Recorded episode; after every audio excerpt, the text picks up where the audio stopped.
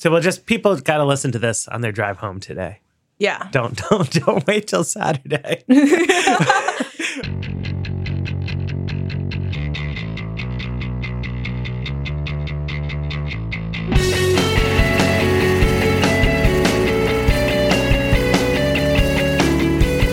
Hello, welcome to another episode of The Weeds on the Vox Media Podcast Network. I'm Matthew Yglesias. Uh, joining me today is is Dara Lind, of course, and we do not have anyone else because the relevant people are still on Capitol Hill because the potential of chaos, the we have no idea opening up. what's uh, going to happen between when we are saying these words and when you will hear these words. We do know that as of right now, we are several hours from a government shutdown. And so our goal today is to explain to you w- how we got to several hours from a government shutdown and what that means. And hopefully this will be worth it to you regardless of what has happened when we hear this. But so just to have the full context is right now 10:08 a.m. Eastern Time. Government funding expires at 11:59 p.m. Eastern Time today. Uh, so we are operating with the knowledge. Uh, there's a lot of known unknowns, but this is the weeds, and, we think that we can we can bring to light some some relevant information, help you understand some known unknowns, how how we have come to this this pretty pass. Um, and I think that starts with the fact that to keep the government open, you need to pass affirmative legislation every once in a while that directs agencies to spend money on things. Um, and that those pieces of legislation require 60 votes in the United States Senate, not just 50. why is that because isn't there isn't the entire point of the reconciliation process that you know we saw last year with obamacare repeal that the budget process kind of ha- is supposed to have this lower threshold Right. This is the nuance of the system. In the in the 70s, there was a lot of intra-branch conflict because um, uh, because the Democratic majorities got so big in Nixon's second term and when Ford was in office, and uh, Nixon's approval rating became so low before he was removed from office, and you know people were fired up uh, after that, and so there were a lot of reforms. Other things were happening too. Uh, there's there's some good books about uh, party reform. I think Julian Zelizer has a good one. Anyway, so one idea they had was they should create this like express budgeting process, right? And that's the budget reconciliation process. But this was contentious at the time. And Robert Byrd, who was a, a veteran uh, leader of the Appropriations Committee, he didn't really like this idea. So he put big carve outs right? This is this is the Byrd rule into the system. So one huge carve out is you can't change social security in a reconciliation bill. Uh, but the other huge carve out is you can't change discretionary programs. You can't change the programs that are appropriated on the annual cycle. So what's left is in reconciliation you can change tax law. You can change non-social security entitlement programs. So that's mostly healthcare stuff. Uh, at, at the time, it was overwhelmingly Medicare. Uh, it's come to be more Medicaid. Obamacare subsidies are in there. There's a couple more programs. There's some stuff for veterans, um, some aspects of food stamps, sort of in that bucket.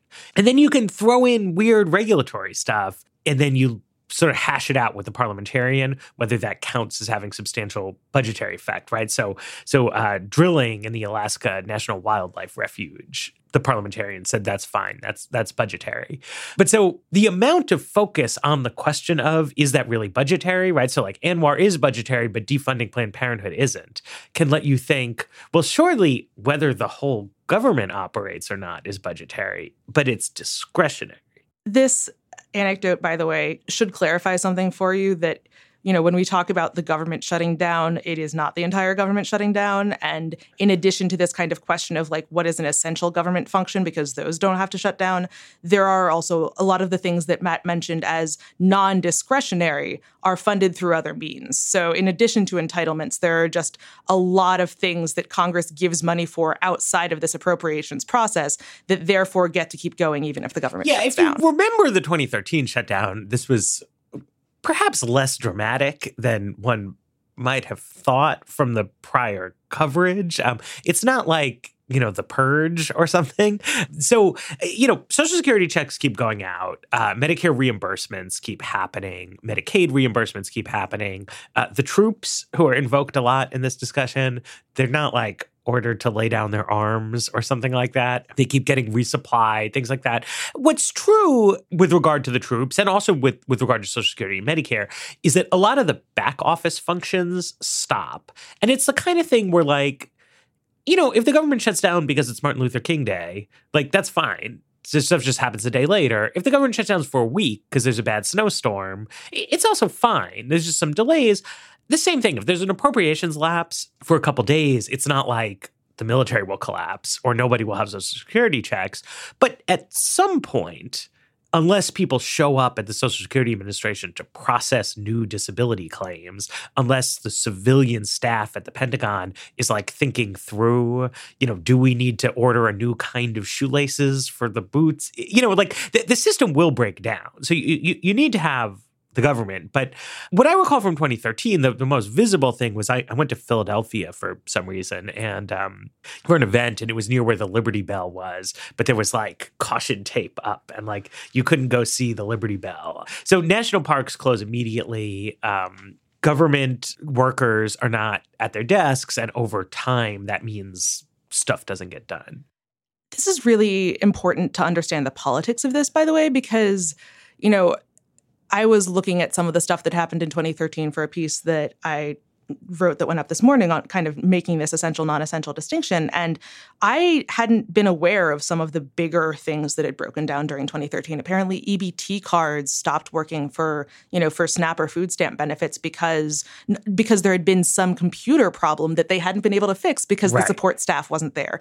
Refugee resettlement which was not funded through appropriations. So it didn't have to stop, but the Obama administration stopped it anyway because once refugees came to the US, they would have had to get social security cards and the Social Security Administration didn't, you know, wasn't open to do that, so they had decided that they couldn't do things. So those weren't the things that became headlines though because the politically enfranchised people don't interact with government because they're getting EBT or, you know, resettling as refugees. They interact with government because they go to see national parks and war memorials. But at the same time, the people who are going to see national parks and war memorials may consider themselves small government people, right? Like they may not necessarily care a ton about, you know, they don't think that big government is necessarily a good thing, but when they actually interact with it and by the same token when you're a you know a member of a military family and even though you're working your paycheck is delayed you can't take leave you know at a certain point that's kind of a drain on morale the politics of well parts of this government are working but parts of them aren't don't break down am- among along liberal conservative lines. It turns into well all of my constituents are being burdened in some way or another which is why in theory no one is like gunning for a government shutdown. Nobody really wants to say i am the person who shut down the united states government in 2018 right. I, I mean it's also worth saying i mean we've had two sort of modern shutdowns right? One in uh, 1995 and one in 2013, both times Democratic presidents, Republican congressional majorities. The president has some discretion as to sort of how do how, do, how does the shutdown get staged, right? So when you have Democratic presidents, and and it's worth saying because we're going to talk about this later. The the blame game is such a big aspect of 2018, but it sort of wasn't in 1995 and, and 2013, right? In 1995, Newt Gingrich was very clear. He felt they had this mandate, right? That Bill Clinton had snuck in with 43% of the vote, that Congress had just gone Republican for the first time in decades. So they were going to impose these sweeping changes and insist that Bill Clinton sign those laws. Clinton refused. So Gingrich was like, I'm shutting it down. I'm going to win. And he didn't win right? In 2013, Ted Cruz inspired House Republicans to move on a more limited front to say, look, we have this clear mandate on Obamacare, and we are going to force a shutdown unless uh, the president makes big concessions to us on this. And so, again, he was very, I, I wouldn't say he was willing to take the blame because he would say it was credit, but there wasn't the kind of fundamental, like, hot potato tossing that, that you're seeing right now.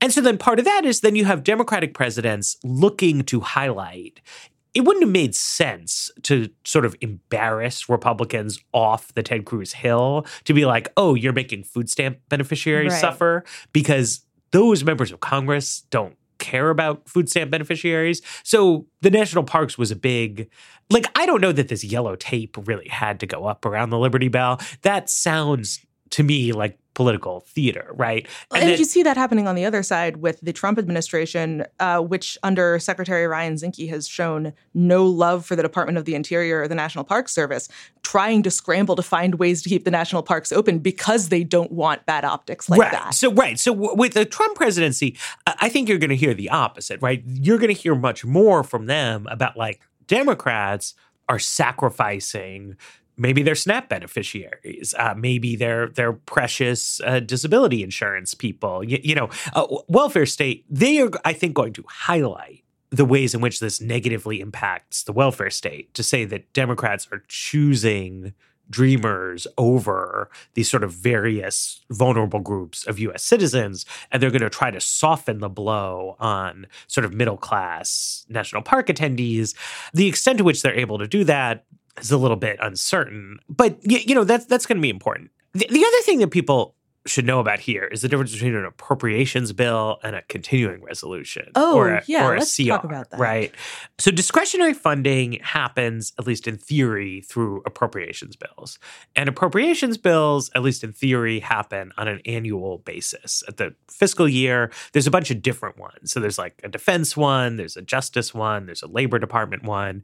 Um, I forget exactly. There's certain traditional like lumpings together. So like yeah, commerce, justice, and I feel like it's science for some reason. It's like only parts of various departments under that logo. Right, because because commerce and science are in the same committee in Congress. Anyway, it's it's complicated, but so there's like twelve different appropriations vehicles that are supposed to be written out by the appropriations subcommittees and passed through the House. It's very common for this to to not function as designed. So then the the fallback is you can have an omnibus appropriations bill, which is you fold together a bunch of these different things, leadership makes a deal, you pass that. But then the other thing that Congress does is pass a continuing resolution. And so a continuing resolution is the previous appropriations are going to expire and you don't have a deal yet on how you're going to change it. So you just say, okay, we continue the past appropriations for X more days. And that's where we've been since October.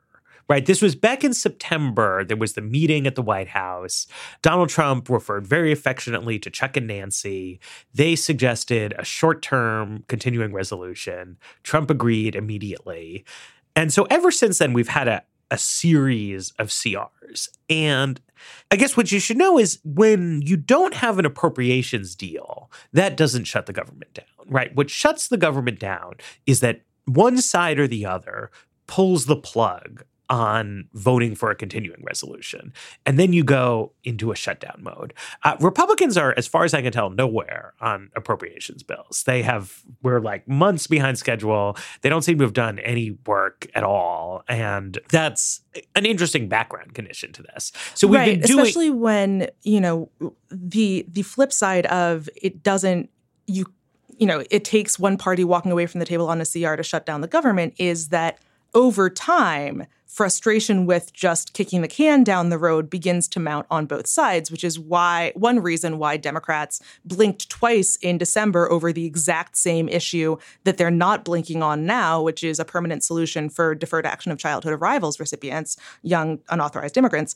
And at the same time, the White House is giving strange quotes to media outlets about how the real problem is that Republicans in Congress are still passing CRs and are nowhere on a budgeting process that like complicates the question of whose fault is it really that a CR might not get passed? Right. And a specific concern Republicans have, uh, Democrats to some extent, but, but especially Republicans, is that all departments would prefer to be able to plan on a longer time horizon than seven days, 30 days, things like that. Uh, but if you think about the stuff the different agencies do, the Defense Department buys a lot more expensive durable goods than, than the other kinds of agencies, right? So, like the Justice Department buys a lot of paper, um, a certain number of office chairs. Uh, it pays people's salaries, but it doesn't. Yeah, I mean they, they have some things, but they, but they, it, it's not like airplanes, right, and aircraft carriers and, and all this kind of stuff. Uh, but the Defense Department really would like to know, like, how many ships is the Navy going to have, um, and they and they need appropriations bills to get that, and they expect a Republican Congress to deliver that, or Republicans in Congress themselves expect to deliver higher military budgets over time, one way or another, to, to put the politics of that together. So every time you do another 30 day CR, another one week CR, you sort of squeeze the military's aspirations for uh, sort of big Trump defense buildup. And that's important I mean, it's important on its own terms because it it weighs on some Republicans. It's also important because Lindsey Graham and John McCain, who are some of the biggest immigration doves in the Republican Party, are also some of the biggest defense hawks. So it's one reason that some of this linkage between these issues has come together, right? That Graham and McCain completely apart from immigration would like to get 60 vote appropriations bills moving so that they can do their defense appropriations that they want. And with Democrats having put on the table that the thing they want to cooperate in the process is a deal on immigration, Graham and McCain are also the Republicans were most inclined to want to do a deal on immigration. So, in the alternate universe where this all sort of ended happily, I would say that's the explanation, right? That the like overlapping Venn diagram of immigration reformer Republicans and defense hawk Republicans kind of moved the wheel. Uh, but we're we're in the other world. Well, we might be in the alternate universe, you know, at some point in the next several hours. Who knows? But right. uh, let's maybe take a break and then let's take a break. Get and, back to this question of, about, of, whose fault would it be if yes. it did shut down. Okay, it's a new year, and if you need new staff at your company, it's hard to find great people out there. And the answer to your problems is ZipRecruiter. So you should make it your New Year's resolution to take advantage of that. So here's how it works ZipRecruiter, it posts your job to over 100 of the web's leading job boards with just one click. So that's good. But then comes the real magic. They actively look for the most qualified candidates and invite them to reply. They even review every application to identify the top candidates so you never miss a great match. That's what makes ZipRecruiter different. It's not like other hiring sites. They don't depend on the right candidates finding you, it finds them. That's why recruiter is there in the name. Recruiter, they recruit people for you. Uh, so it's no wonder that 80% of employers who post on ZipRecruiter get a quality candidate through the site in just one day. That's really fast. So ZipRecruiter, it's the smartest way to hire. Find out today why ZipRecruiter's been used by businesses of all sizes and all industries to find the most qualified job candidates with immediate results. So our listeners can post on ZipRecruiter for free free. You just go to ziprecruiter.com slash weeds. That's ziprecruiter.com slash weeds. One more time, try it for free. Go to ziprecruiter.com slash weeds. I, I actually think but before we before we blame, can you explain, Dara, like what what is actually happening with DACA? Right? So this was DACA was rescinded a few months ago. Yes. Mitch McConnell has a lot of cool memes now about how like it's all cool until March. So why are we even Which talking is, about this? So it's it's what's amazing. The, what's because, the situation? Right. So I, for months and months, was saying, don't listen to Mitch McConnell. The March deadline is an inflection point when the Trump administration announced in September that they were winding down the DACA program, they said immediately we won't accept any new applications for protection and work permits. So if you've just turned you know 15 and would be eligible then you still can't apply. They but can also, you can you explain that more? Sure. Um, right. So the deferred action for childhood arrivals program instituted under, under obama two year renewable work permits and protection deport- from deportation for people who had come to the US as children or young teenagers who had been in the US for at least five years, et cetera, et cetera. You had to apply, but you know, if you met all the criteria, you probably were going to get protection. And again, it, it was renewable. So every two years you could apply for a renewal and get one. Trump after saying that he had a lot of heart and was going to come up with a solution that everyone was going to love, uh, allowed Jeff Sessions to go out and say, well, we're winding down the DACA program because we think it's unconstitutional. And so immediately, no new grants of protection from deportation and work permits were being granted. And people whose work permits were about to expire over the next six months had this very narrow window to apply for a one last two year renewal. And then anyone whose work permit was set to expire after March 5th, 2018, did not have the chance to renew. So someone whose work permit was going to expire on March 6th, 2018, like that was going to be it. They were going to lose their work permit and lose protection from deportation. So the way that Trump framed this was well, this gives Congress six months to act because no one is necessarily going to lose their work permit before March 5th, which in theory was true. But given the way that DHS actually wound down the program with this very narrow window and this very stingy way that they judged who had an application in in time, about 22,000 people missed that window. So it became clear kind of through the fall and early winter that people were already losing DACA. And it was just going to be a question of how many people could lose DACA before it became a serious political pro- problem. So Democrats started really raising the alarm, saying, we can't wait until March. We have to act as soon as possible. People are already feeling the effects of this. Republicans, led by Mitch McConnell, were going, eh, this isn't really necessary until March. Maybe the president will even extend it. And reporters like me and a few other people were really harping on if the problem here is that people with DACA are losing DACA, then the March 5th deadline doesn't actually mean anything. And no, the president can't extend it, yada, yada, yada. Until last week, when a federal judge out in California decided that the Trump administration had to start accepting renewal applications again for people who had been covered by DACA but were about to lose their work permits or had lost their work permits. Uh, the ruling there was not regarded as the strongest legal argument, so everyone kind of assumed, well, the Trump administration is just going to like try to get this challenged, try to get it stopped. Instead, the Trump administration moved forward and said, we're going to start accepting these renewal applications again. And meanwhile, moved to challenge the ruling at the Supreme Court, which skips a step, but didn't move to get it stopped in the meantime. So right now, it looks pretty apparent that as of March 5th, people who have work permits under DACA are still going to be able to apply for renewals, that that's going to be open in this weird zombified, could theoretically evaporate, but legally the Trump administration hasn't moved to do that yet for the next few months. So all of a sudden Mitch McConnell is not wrong, right? right. He's he's wrong when he says that this is urgent on March 5th but not before then, but he's not wrong that right now someone whose work permit expires on March 4th or whose work permit expires on March 6th can apply for a renewal and Democrats haven't really been making that apparent. They've really been harping on the fact that people are currently losing status and that therefore this makes this urgent which is understandable politically. And it's definitely true that not everyone who can apply for a renewal is choosing to do so. There's lots of concern about do I really want to spend $500 when I might have to turn around and apply for legalization? You know, do I really want to give the Trump administration my information again? And people are, nobody is like, oh, this is great. I'm totally safe now. Everyone's really looking to Congress to come up with something permanent. But it does change the facts on the ground of whether this is going to be a matter of hundreds of people a day losing work permits or whether the Trump administration is going to make it possible for the for the pain to be felt on the ground a little bit less, possibly for the sake of making Congress feel that they don't need to take action right. so to, to, boil this down a, a little bit cynically, right?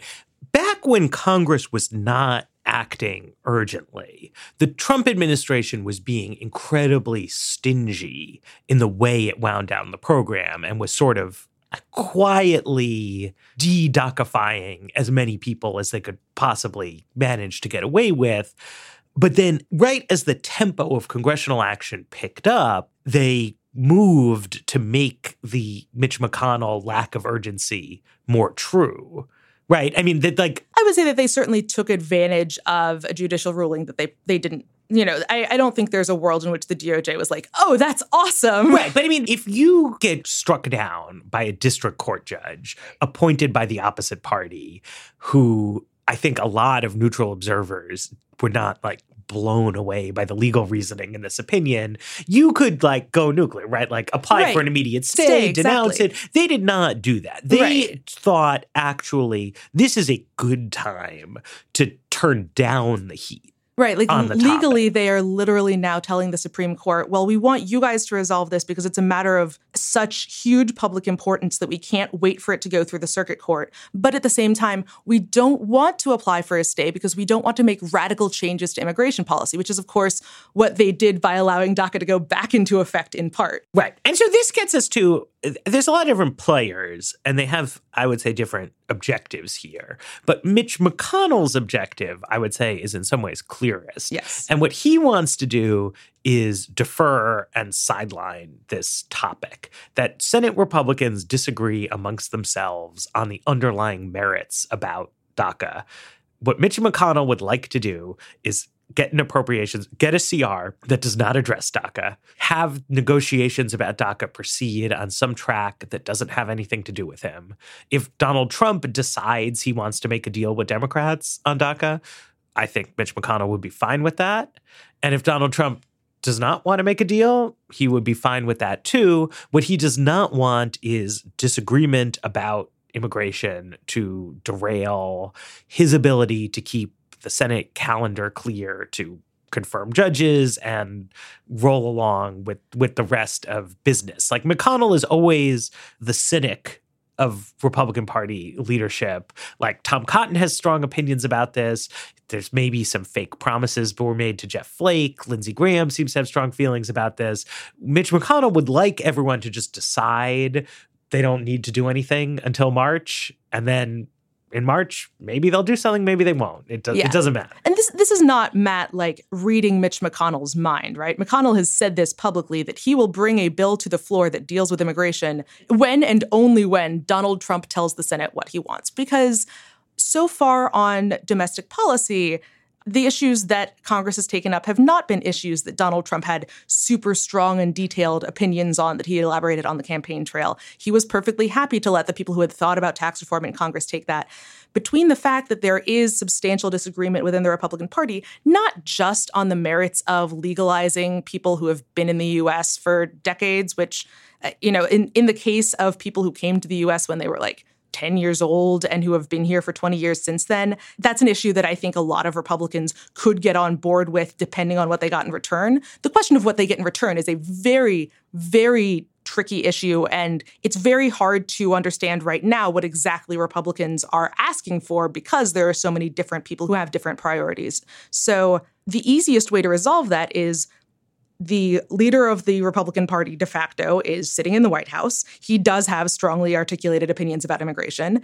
If he says, here are the important things that I, Donald Trump, who got elected president, want to see done, and then once there was a bill that actually did those, he said, this is a good bill, it would be very easy for Mitch McConnell and for that matter, Paul Ryan, to say, well, we're doing what the president wants and not deal with the kind of internal dissent within their caucus. The problem, of course, is that it looked like that was going to happen last week during the televised White House meeting. And then Lindsey Graham and Dick Durbin like wrote a plan to the specifications in that White House meeting.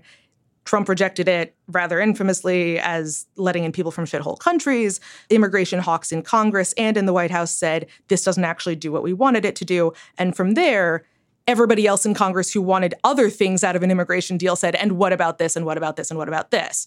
Without Trump's leadership on this, it's not just hard to see how a deal gets done in the next several hours. It's hard to see how a deal gets done, period, which is why Democrats, you know, starting back in December, started saying, the only way we're going to deal with this issue, which theoretically Republicans have also agreed is important, right after the Trump administration said they were going to, res- to rescind DACA, lots of Republicans were coming forward saying, well, now we have to act. So, in theory, you guys want to do this, we want to do this.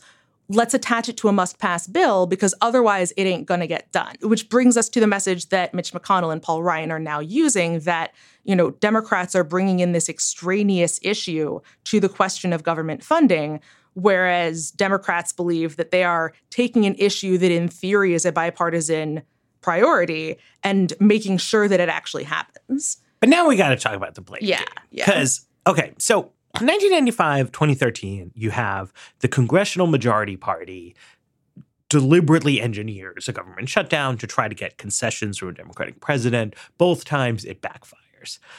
Fast forward to 2018, that is not what's happening exactly. Both because Republicans have the majority, but they need 60 votes to pass a bill in the Senate. So it, it kind of doesn't matter that Republicans have the majority, but it but it maybe matters. So now what, what's happening in 2018 is it's in some ways the opposite of 2013, where both parties want to say that it's the other party that has caused the shutdown. And this has started to make frankly irrelevant mathematical considerations be incredibly relevant. So the way Democrats were hoping that this would play out was that 20 to 30 far right House Republicans would refuse to vote for the appropriations bill, or for the CR rather, either on the grounds that the overall spending level is too high, on the grounds that the military spending level is too low, or on the grounds that it doesn't include a wall, whatever a wall means. But you know, the, to an extent, the wall is a social construct, um, and you can you can object on whatever grounds you want. So that has happened many times in the past. It has frequently been the case that a clutch of right wing House Republicans have voted no on appropriations bills or CRs, and therefore Democratic House votes have been needed. So, what Democrats were, were hoping for in that case was that Republicans would need to ask Democrats for their votes. And then the price of Democratic votes was going to be some kind of an immigration deal. And a shutdown, were it to occur, would have been in this view caused by the right wing House Republicans defecting. So that didn't happen, right? The, the, the, Republicans in the House got their shit together. They passed the, the clean 30 day continuing resolution, punted it over to the Senate, right? So now you get another iteration of this same thing where Democrats are hanging their political hopes on the fact that there's only 51 Republicans in the Senate, um, which not only puts them short of 60, because I, I will put it another way. The thing Democrats do not want to do is have a CR pass the House, then have 51 Senate Republicans all say, I am going to vote for this CR, and then have like 42 Democratic senators saying, no, I'm going to filibuster the CR, and then have five or six Democrats representing like West Virginia, North Dakota, Missouri, like stranded in the middle of a shutdown whose issue is a partisan fight about immigration, right? Because that creates an ugly situation in which the DACA issue is very important to uh, the electoral base of of many Democrats, especially in the House, but also in the Senate. And DACA but, is not itself super contentious, but immigration is contentious. So a world in which these attack ads are going up saying "shut down the government over illegal immigration" is really what is being feared. And it's here. also it's also just a question of priorities, right? To to a first approximation, there is nobody in the state of West Virginia who is fired up about immigration policy on the pro-immigrant side you know what I mean? I, I so you know for, we're gonna get some angry emails from West Virginia. I'm sure. I'm sure there's one. But so you know, for for Joe Manchin, for Joe Donnelly, for Heidi Heitkamp, for Claire McCaskill, uh, for Democrats in states with very low Latino and Asian populations, like bipartisanship is the name of the game, right? They want to do what the party wants on immigration, but they don't want to be like out on a limb about it, right? So now along comes the hope, which seemed to have been the case uh, Thursday night, that Republicans cannot actually get 51 Senate votes for their uh, for their bill, in part because Mike Lee and Rand Paul don't like to vote for CRs, uh, in part because Lindsey Graham appears to be uh, moving in some kind of real way to get his bill through. Uh, Jeff Flake at the last minute remembered that he extracted a promise for a vote on a DACA fix as the price of his tax bill. I mean, I, I had also forgotten that because it seemed obviously fake at the time, but he put out a press release saying he was mad that he wasn't getting what he had promised. There are other Republicans who have been involved in the negotiations with Graham and Flake over a DACA fix who if push came to shove, could in fact, you know, make noise about, well, we won't vote for a CR either because they feel that they've engaged in a negotiating process in good faith. And if they feel like they're being thrown over for a fake negotiating process, that might be an insult to them. And also, John McCain is not actually here, right? So, because he he's sick, um, and he seems to have sent in by carrier pigeon or something that he that he supports Graham uh, on the process. Anyway, this is maybe given Democrats enough on which to make the argument that it's not that they are shutting down the government, it's that Republicans can't keep the government open and they need Democrats' help. Now, this is like to me, is this like such an insane slicing of the salami? But like I, have seen people like Hill aides are like glued to CNN chyrons because to them, and they may not be wrong, like the world is a genuinely stupid place. Like the whole political freight of this hinges on whether we're saying that the Democratic Senate minority shut down the government over DACA, in which case Democrats lose, or Republican bumbling shut the government down and they need Democrats' help.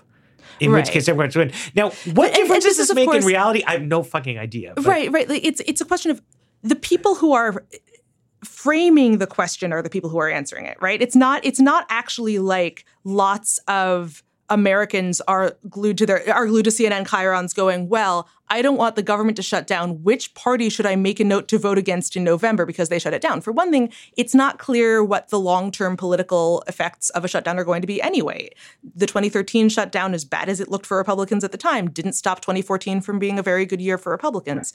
But it's also the case that the media, you know, the the kind of mainstream political media has decided or has adopted from the politicians the idea that this question of blame is extremely important and therefore are the ones who are right now framing the questions. So you have CNN kind of taking a tough stance and like asking democratic lawmakers well you said this other thing in 2013 why don't you you know why have you changed your position and at the same time you have politico saying it's going to be a tricky situation for Republicans because they currently control both houses in the White House to if they can't keep the government open. You can see the seeds of blame narratives on both sides and no one it's totally possible that either or both of those frames will get discarded once a shutdown actually happens and everyone will agree it's democrats fault or everyone will agree it's republicans fault maybe because the white house is saying it's the fault of congressional Republicans. But it's, but it's but the point is, is it's a completely postmodern situation, right? This is basically like Wolf Blitzer chasing his own tail, or Mark Halperin before his fall from grace introduced the the, the useful concept of of the Gang of Five Hundred, which is like this is like a relatively small number of people who collectively constitute the like conventional wisdom in political media and it often doesn't matter what the conventional wisdom in political media is, but this is one of these circumstances in which it sort of does, right? That like a couple of star political reporters at the New York Times and the Washington Post, the people, especially the people who are in charge of the headlines at the New York Times and the Washington Post, then secondarily Politico and Axios and their newsletter people, and now what people say on Twitter. Um, CNN is super duper important to this because they are not in the the partisan fray. Uh, Morning Joe similarly occupies this like torn partisan position. And it's like not that many other, you know, it's like Vox, like we can write what we want, but like, you know, we're we're too liberal. It, it doesn't matter. Um, and it's it's a little bit like Democrats will get mad at us, Republicans will not. sure, but I mean, it's like you could see like people in these kinds of positions would like there to be an answer where you can like go with your divining rod into the pool of truth and see like who is to blame for this. But you can't. They collectively decide who is to blame. But so like I mean I think the clearest example of this, right, is it, it definitely does not matter that there are 51 Republican senators rather than 49 Republican senators. Like that is mathematically irrelevant to the passage of 60 vote bills, especially because one or maybe two of the Republican senators is sick. But I have heard it said by both Democrats and people in the media that it's like it's way more embarrassing to have a shutdown when Republicans control the whole government. And I, I don't know, man. Like I, I I don't want dreamers to get deported. So I, I guess I'm willing to go with that spin, but like I I don't understand what difference it makes and like this this sucks and it sucks for two related but distinct reasons. One of those reasons is that 2013 during the 12 days that the government was shut down had some of the most grounded reporting in what the government actually means to people. It, from Washington outlets Yeah, yeah, that we'd seen, you know, over the several years previous to that. There really were a lot of reports on here are various ways in which the government you know, impacts people's lives that either are or aren't being totally disabled or degraded because of this shutdown. And that's exactly what's not happening when everyone talks about, well, who is to blame for it? There's an opportunity cost there, there's oxygen that's being lost. The related part of that is that when you turn who is to blame into the central question of should we shut down the government or not, with, with, the answer being only if the other guys get blamed for it, you have situations where, like the one we have right now, where Mitch McConnell and congressional Republicans are saying Democrats are putting the needs of illegal immigrants over the needs of U.S. citizen children because we're agreeing to fund the CHIP program for six more years as part of the CR, and they're refusing to do it because of DACA. And it is not the case that chip needed to get passed as part of a CR. They could have done it at any point over the last several I'm, months. I'm gonna get too mad about chip if we start talking about chip. Yeah, but it's but it's it's worth noting if we don't keep funding chip, U.S. citizen children will be hurt. That is definitely true. That was also true for the last several weeks. And this idea that government only matters, you know, this is like what you were saying earlier with the different ways that parties in power frame the effects of government shutdown. If government's effect on people only matters if it makes the other guys look bad, that is not a situation you that is going to lead to government functioning well, regardless of what you want government to do. It creates an incentive to degrade the functions of government that are going to make the other guy look bad. Yes. Now, so I think separate from the question of the blame game, if you want to understand like why we have come to this point of crisis, like what is the cause here? It is Donald Trump and the Trump White House changing its mind about what its goals are right? It, it, that seems important to me. That when Trump was newly elected president, he had obviously campaigned a lot by saying at rallies that we were going to build a wall and we were going to make Mexico pay. There was a lot of discussion of this concept. Obviously, Mexico was not going to pay for a wall. I think everybody knew that. I think everybody also knew, and they even during the transition started admitting this that like you weren't actually, actually, actually going to build all this wall. But during the campaign, admitted right. it.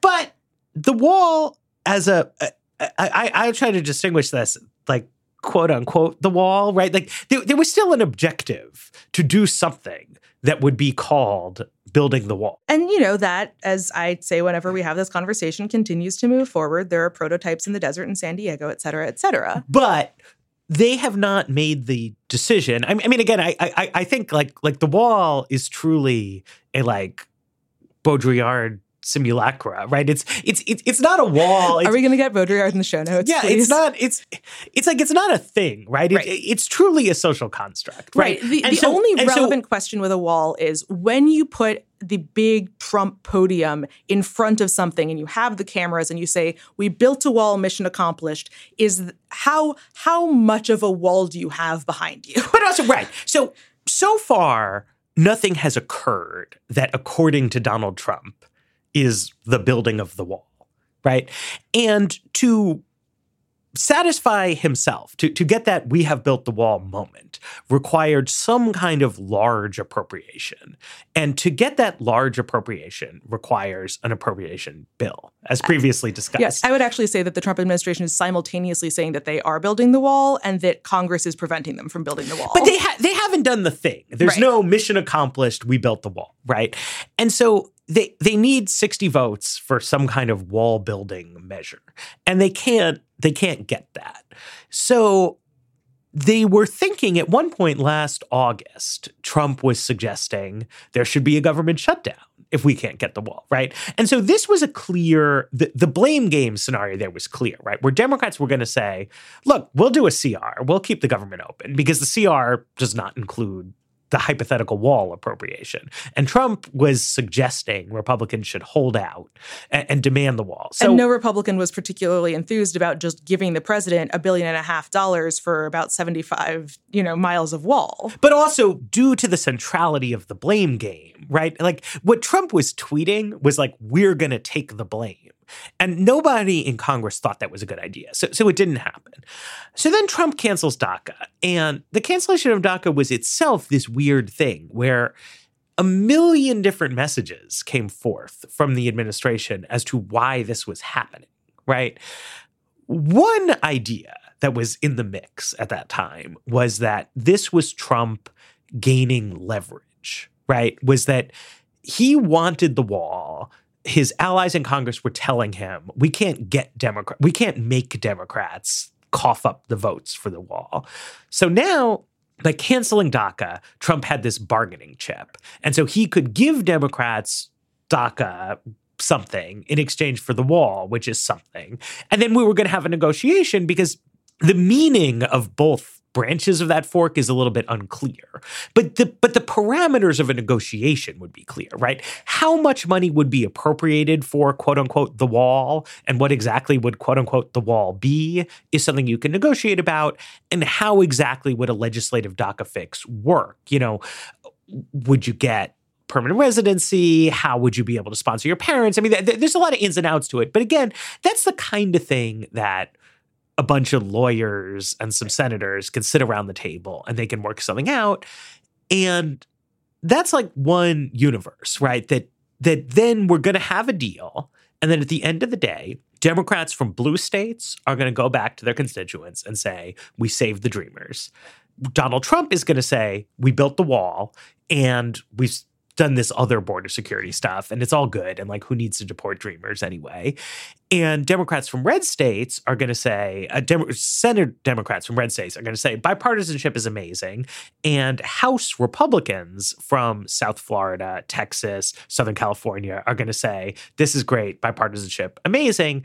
That's congressional deal making right? It meets the key needs of the cross pressured incumbents in both parties, in both houses. And in that sense, is like a positive sum win.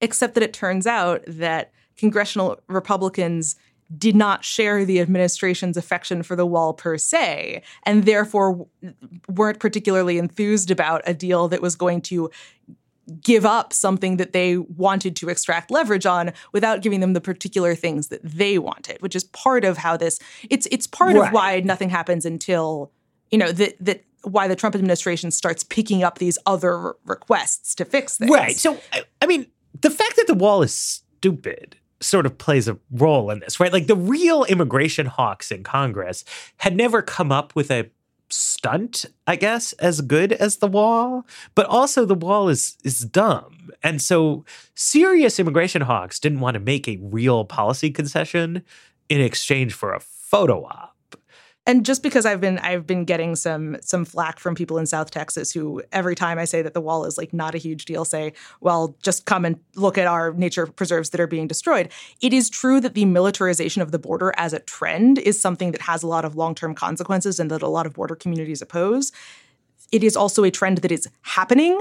Right. Physical infrastructure is being built, was being built under the Obama administration. So when we say the wall is stupid, what we mean what we mean is the difference between what would have happened under a President Hillary Clinton and what could happen under a President Donald Trump saying we built the wall is not necessarily a ginormous difference. Right. At any rate, the Trump administration somewhere along the way has flipped on the concept on the basic concept of the DACA for Wall deal. It used to seem like Trump personally preferred DACA and the wall to no wall, no DACA, right? And now he's flipped. Now, if Democrats just rolled over tomorrow and were like, fuck it, we'll give you the CR, we'll pocket the chip extension, we're not going to get anything done on the Dreamers, the wall will not be built Trump would say, aha, I won. I made the Democrats back down. Back in August 2017, that was the situation Trump defined as losing. So he has gained the tactical upper hand by changing his negotiating objectives to something that's easier to obtain. And that's th- that's like, from that's a policy like why standpoint. this is happening. But it's also it's it's extremely weird and counterproductive from a policy standpoint because the other things that are being asked for in this negotiation, that the other lines that are being drawn either by immigration hawks in the White House like Stephen Miller and to a lesser degree legislative director Mark Short or by immigration hawks in Congress are current law is too lax in some ways and we need to restrict it in exchange for legalizing the dreamers. So if you have no deal, none of those things happen Right. either, right? You don't you can't restrict family-based immigration. You can't get rid of the diversity visa lottery just by having no deal happen. So it's the very it's the same people who are saying well we can't we need to extract this one leverage point of dreamers for all the juice that it's worth who are simultaneously striking down any deal that gets proposed because it doesn't do enough on various other things are gunning for a situation in which that is as close to the status quo as possible, right? Where like for the next few months, dreamers are going to continue to have renewable work permits there is no change to any of the things that they want to restrict. And this tactically, a no deal situation is seen as a win for the very people who need the biggest changes to the status quo. Right. Yes. I, I mean that's that's what I mean. That the the I- I think Republicans, in a narrow sense, have the upper hand in this negotiation, but it's because they have defined victory down to a point where a situation in which they don't change the legal immigration system at all and they don't get the wall, but they they win the sort of booby prize of a year's worth of like bad headlines about sympathetic dreamers getting deported because they're not going to we said this last week but like the aggregate number of people who are going to be removed is not going to go up this way. And the dreamers of all the people in the cosmos are the people who are absolutely least likely to self-deport right because th- these are people who have no really no place to go, no reason to leave uh, unless they're dragged out in chains. And, you don't want to be the person saying, "Well, yeah, you could have, re- you know, you could have renewed your work permit because this judge in California made this ruling. Did, why didn't you take advantage of that?" You don't want to be the person making that legalistic argument when the reason that pe- one of the reasons people aren't necessarily renewing is because they aren't aware because all of the noise has been made by Republicans saying we're shutting down this program. And, and Secretary Nielsen was up on the Hill, and you know she was not like everybody. She was not willing to stand up there and say, "I think it's like a really super great idea and a big important priority to go round up dreamers and deport them from the country." I think to an extent the assurances she was trying to offer are are false hope. That's not how they're running the agency, but it's it's again it's worth saying, right? You have a finite universe of resources. You have a population of people who could be rounded up and deported.